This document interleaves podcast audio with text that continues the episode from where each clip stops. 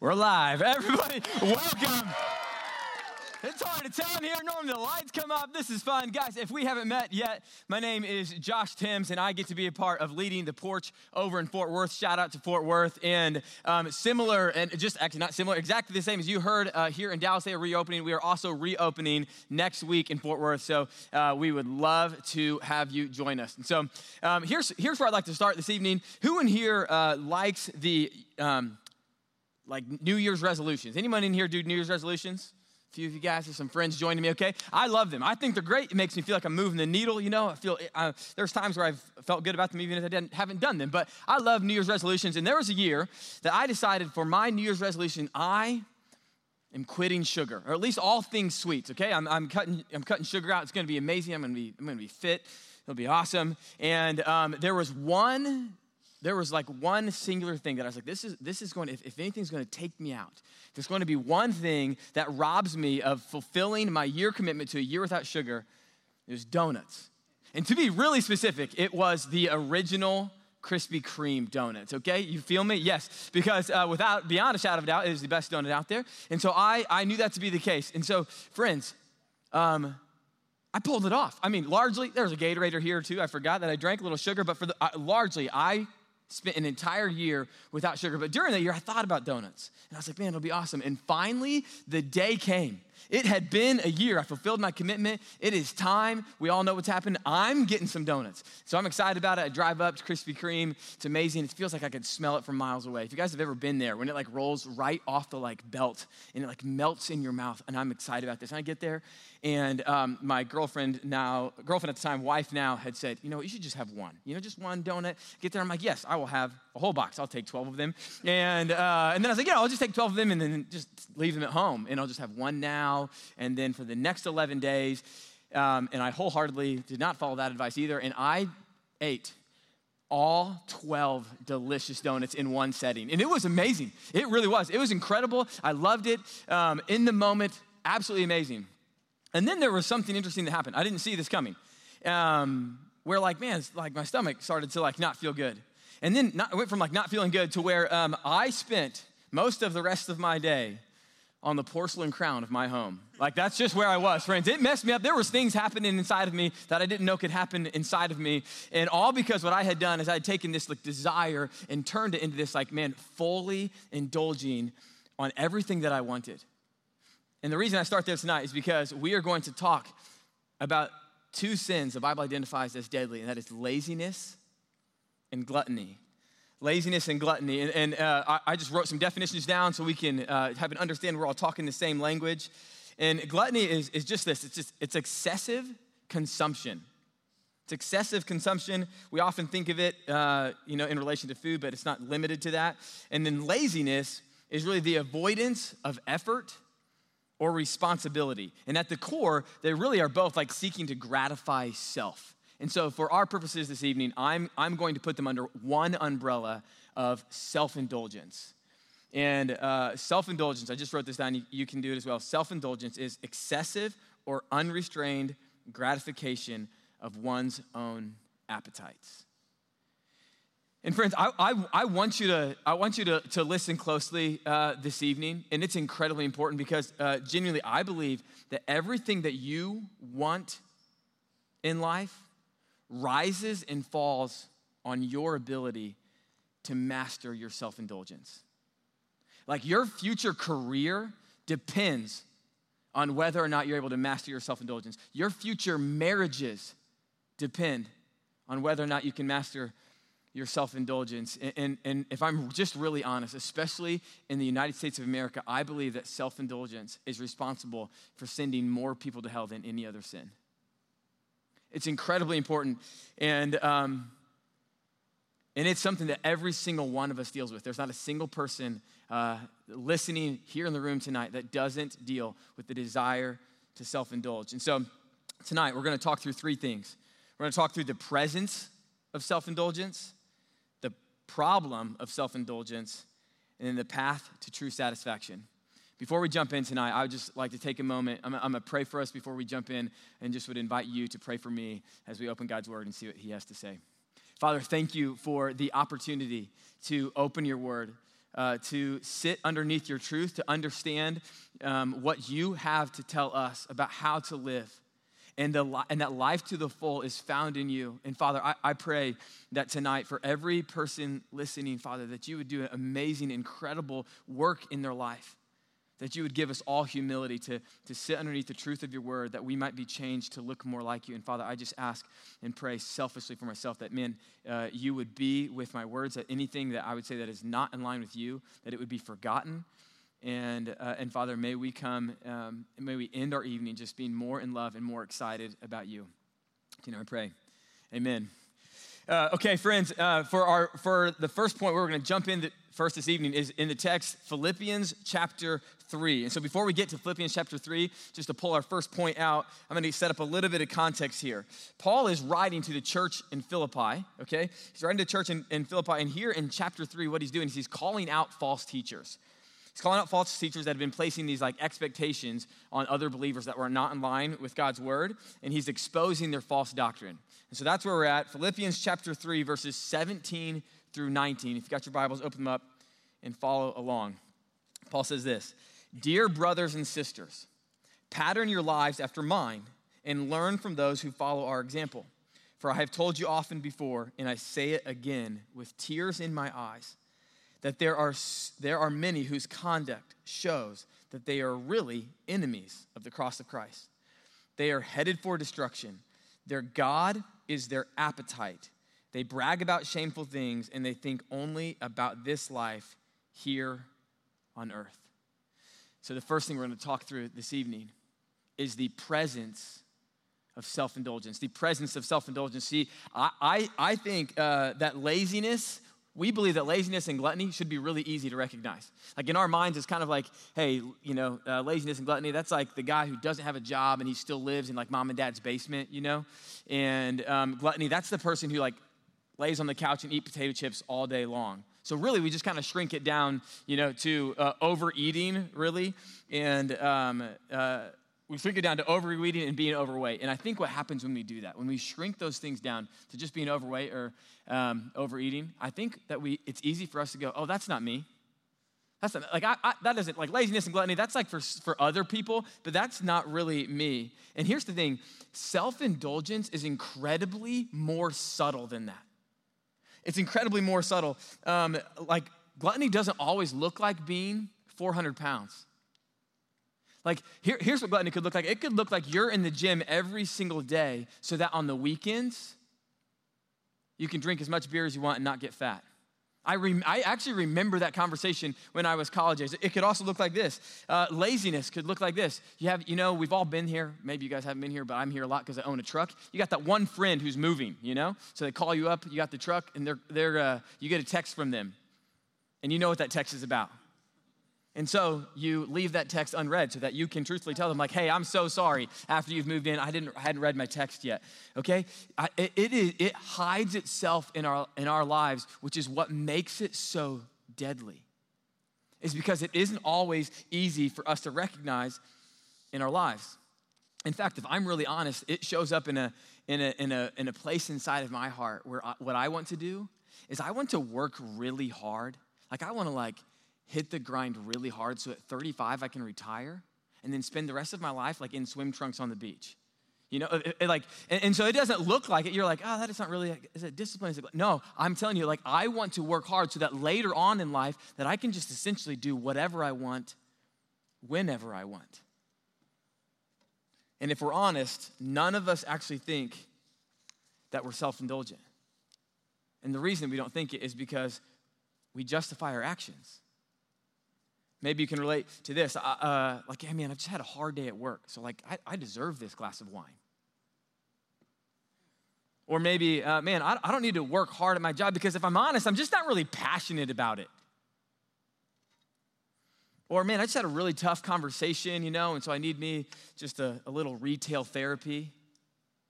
Or for here, I'll just welcome you into, into my life this week. I, uh, come Saturday, and I just had a hard, I just had a long week at work, and there was a part of me that's like, man, I just this has been a stressful week, and so I feel like it's okay for me to sleep until 10 and, and neglect responsibilities that I have.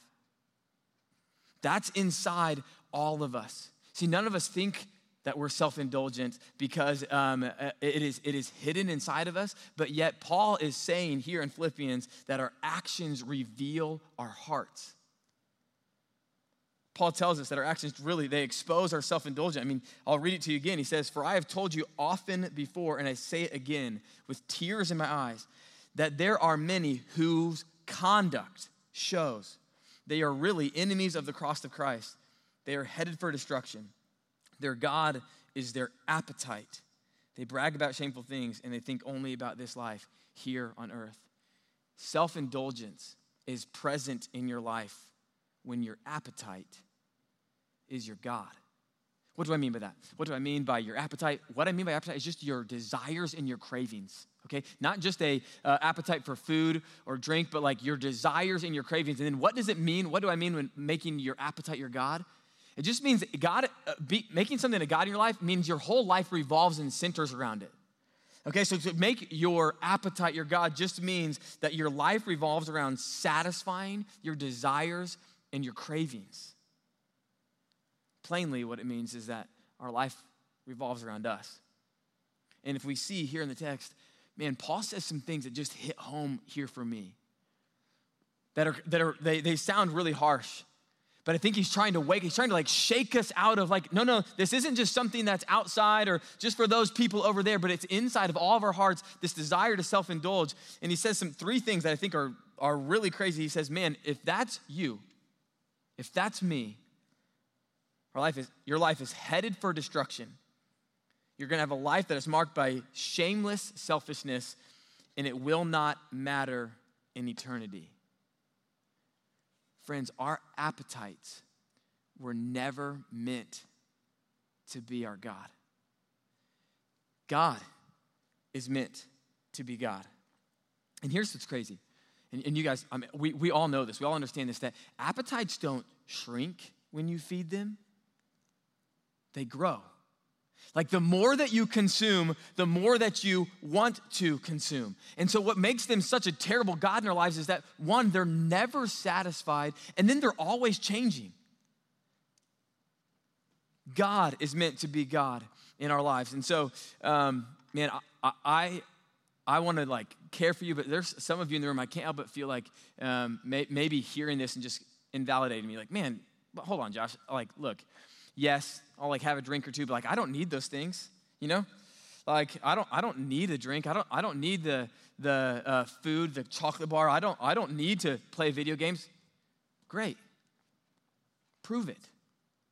Like don't do that for a week. I, I'm not saying that because I those things are bad, but because there is often self-indulgence is hiding inside of our hearts. And our conduct shows and reveals that inside of us. And so, um, man, those things in our life that we crave, that we desire, I'm not saying your desires, your cravings are bad or that you can't fulfill them and, and satisfy them at moments. What I am saying is that uh, they may not be as innocent as you think. And you may be feeding your self indulgence. And so, just to recap, self indulgence is often more present than we believe. And so now, with an understanding of just how present self indulgence is in our hearts, let's see if we can understand the danger. So, if all of us are dealing with it, what is the problem? Why is it so bad? And why is it so dangerous? And we're going to be in James chapter 1, just two verses, 14 and 16. And uh, just to set this up, James' readers uh, at this point, he's writing this letter to these people who are suffering persecution at the time. And they're living in poverty, and, and a lot of them were living, uh, they were believers living just like really worldly, uh, completely apart from what God had to say. And James is, is correcting them and challenging them to turn back to God. And here's what he says it's James chapter 1, verses 14 and 16. He says, Temptation comes from our own desires, which entice us and drag us away. These desires give birth to sinful actions, and when sin is allowed to grow, it gives birth to death. So don't be misled, my dear brothers and sisters. My second point tonight, the second thing I'm going to talk through this evening is the problem. The problem of self indulgence. And it starts, here's, here's what the problem is it all starts with the desire. Self indulgence begins at its very core, just a desire in our hearts. And here's the thing every single one of us desires to be full, to be content, and to be happy. So, what that means is you and I, we pursue things that make us that promise. Like anything that promises that it's going to fulfill those desires, we pursue those things, which means that we often self indulge. It just means that um, we, when we feel these desires, which if you're anything like me, any desire that you have, you feel really strongly. And so we believe that self indulgence is going to be the thing that appeases that desire or that craving. We self indulge because doing whatever feels good in the moment is what we want. And, and the problem James explains here is that we are believing a lie, or at least a half truth. And if you go back and you, and I'm going to reread those, those verses to you because uh, James in this moment uses a really jarring illustration explaining just how um, this sin in our heart that, that, hides itself in here and how we all deal with it. He, he uses a really jarring illustration to show us just how painful and dangerous it is. I'm going to read this again. It says, Temptation comes from our own desires, which entice us and drag us away. These desires give birth, or in your version, might say, conceive sinful actions. And when sin is allowed to grow, it gives birth to death. So don't be misled, my dear brothers and sisters. The illustration is one of a stillborn. And it's really sobering. Like, I've had friends who have, who have been pregnant and then had a miscarriage. And, and here's what's like so like jarring about it is that when, when someone is pregnant, like, man, there's life in there. This is exciting. I recently, two months ago, my wife and I had our first kid. I mean, it's exciting. There's, there's amazement. You're, you're, there's anticipation, and you can't wait. And then you go from there's life in there, there's life found there, there's life in there, to like life is not there, leads to pain and sadness and what James is trying to do is that he is trying to tell you and I that we often are going to think there's life found in indulging in what I want. There's life found in satisfying my desires. But he's going, don't do that. Don't, don't believe that. There's not life there. And if you believe there's life there, it is only going to lead to pain and sadness in your life. Self indulgence works exactly the same way. You think there's life there but in the end, there isn't. And so often, at least for me, uh, I remember when I first started reading the Bible, it's easy for me, like, man, he's saying that sin leads to death, but like, man, I just like slept with my girlfriend, I didn't fall over dead. And so I don't know if I can trust the Bible. Let, let, me, let me do as best as I can walk you through what I mean and what James is, is saying when he says that sin leads to death. You see, when self indulgence becomes a habit, it consumes all of your time and energy, meaning all of your time and energy becomes focused around you just getting what you want. And what happens with that is it, it, begins, it gives you, or you begin to have a decline in your motivation and in your health. And, and, and so a lack of time and energy in a job often leads to a death of a job. Proverbs, Proverbs 10 says this Proverbs 10, 11, and 12 a little extra sleep a little more slumber, a little folding of the hands to rest, then poverty will pounce on you like a bandit, and scarcity will attack you like an armed robber. A lack of time and energy for relationships can lead to the death of a friendship. A self consumed friend is a really bad friend. A self consumed friend is not a friend that stays a friend very long. And friends, if you and I continue if we continue just to indulge, if we continue just to satisfy our own desires in the moment, do what we want when we want in the moment, it really does lead in practical ways death in our life here on earth, and then really in a much bigger and much more serious way. It can lead to death spiritually and for eternity. How? I'll explain. When you and I believe that life is centered around me getting what I want, what we are saying and what we are believing is that I'm God of my life. God isn't God of my life. I'm God of my life. And if you have taken over the throne where only God is supposed to stand, that means there's a, you and God are not reconciled, which means when you, the end of your physical life comes, it means eternal. Eternally, you'll be separated from Him. Friends, I, I want to implore you, James is imploring you, do not be misled. There's not life there. And, and, and we're not alone. I, I do this. Like, it is so easy for me to go, like, just in the moment, the easiest thing for me to do is whatever I want to do. And I just have to be reminded that ultimately there's not life there. Laziness and gluttony always overpromise and underdeliver. And so, if self indulgence equals making our appetite our God, and if we self indulge because we buy the lie that it will satisfy, a life marked by self indulgence is going to lead to death. And so, uh, my next point for this evening is just we're going to walk through the path to real satisfaction. We're going to walk through the path to real satisfaction. And just to go back, the problem of self indulgence, if you're a note taker, is this it makes a promise that it can't deliver. The problem of self indulgence is that it makes a promise that it can't deliver. And so we're going to be in Matthew chapter 5, and this is uh, the beginning of Jesus' most famous sermon. It's called the Sermon on the Mount, and he begins with the Beatitudes, and he says something incredibly radical. Incredibly radical because how are we to do this?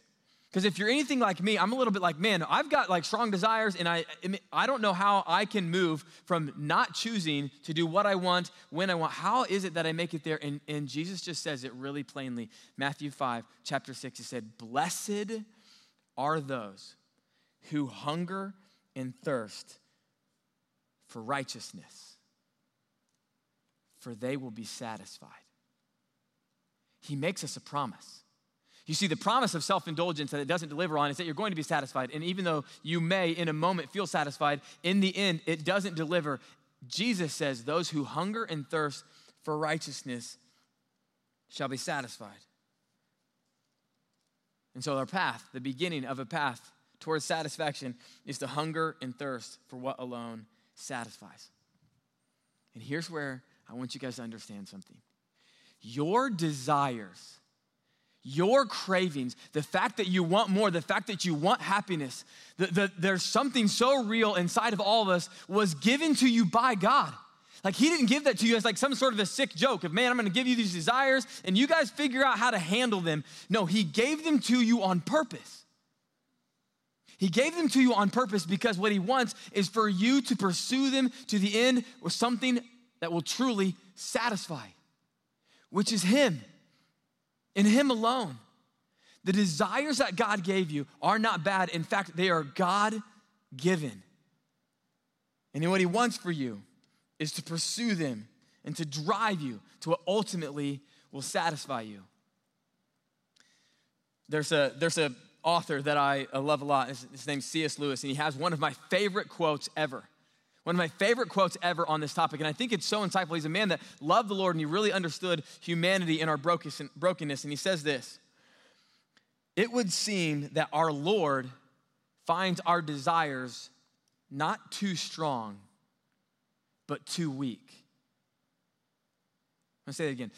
It would seem that our Lord finds our desires not too strong, but too weak. I don't, I don't know if you're, if you're like me at all, I remember before I was a believer, I, just thought like, man, I, I, there's just something, I just crave more than other people. Like this whole like Jesus thing, it's great, but like I, I just need more. And what C.S. Lewis is saying, no, no, no, you don't need more. You are settling for less. He, he defines our desires not too strong, but too weak. He says we are half-hearted creatures, fooling about with drink and sex and ambition when infinite joy is offered us. We are half hearted creatures, like an ignorant child who wants to go on making mud pies in a slum because he, because he cannot imagine what is meant by the offer of a holiday at the sea. We are far too easily pleased. He's saying, don't settle, friends. That desire God gave you is a good one. Cultivate it, grow it, let it drive you to the thing that ultimately satisfies. And so, the answer on how to overcome laziness and gluttony and, over, and self indulgence in our lives is not simply just to grit it out. Not simply, He's not God's like, hey, just like be strong, pull up your bootstraps, you're gonna make it, it's gonna be all right. No, in fact, it is to pursue wholeheartedly what alone will satisfy you. And Jesus says it. He says, hunger and thirst for righteousness. Because if you do, you'll be satisfied. Desire and pursue righteousness. And what's really cool, what I love about uh, his language there, is that the, just the terms hunger and thirst implies that it's very natural. Implies that our cravings and the fact that we want something more, the fact that we want fulfillment, is something God gave us. It's a natural thing. And also, what he means when he says uh, righteousness here is he just means a personal faithfulness and loyalty to God. He says, pursue personal faithfulness and loyalty to God. Pursue God, and you will be satisfied. And so, the path to long term victory over sin is to gain a superior satisfaction in God. The path to long term victory over sin is to gain a superior satisfaction in God. And so I just want to give us some practical steps this evening on what to do. How do I grow hunger and thirst for righteousness or a superior satisfaction in God? And the first one is this you need to believe that God alone can satisfy.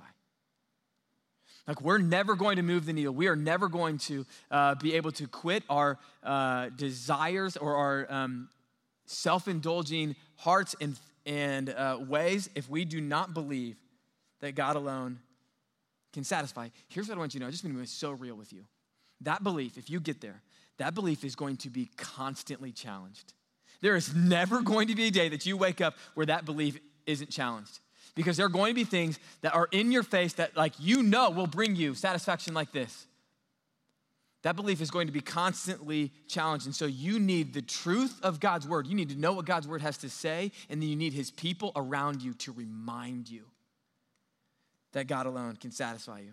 So the first way to grow hunger and thirst for righteousness is to believe that God alone can satisfy. And the second way is this is to discipline yourself.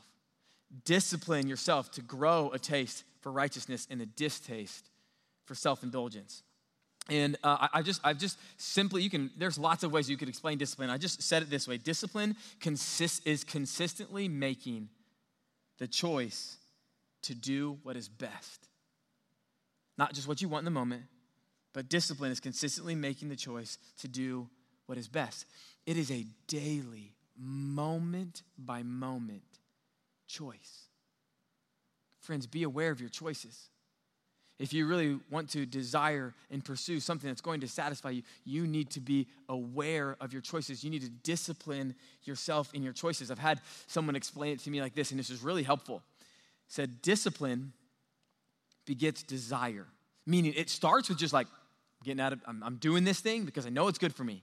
And that moves to this place of like, man, I, I like desire, like I want to do this. And then desire moves to a place of delight where you're going, I find life here. Not moving away from just like, man, I, am doing this because I know it's good for me. It's like, ah, I think I'm starting to enjoy. It's like, this is what life is about. Discipline begets desire, desire begets light. And here's the thing, and we all know this, and I just want to be so honest with all of you, is that discipline does not feel good in the moment. It doesn't. Like discipline never feels good in the moment.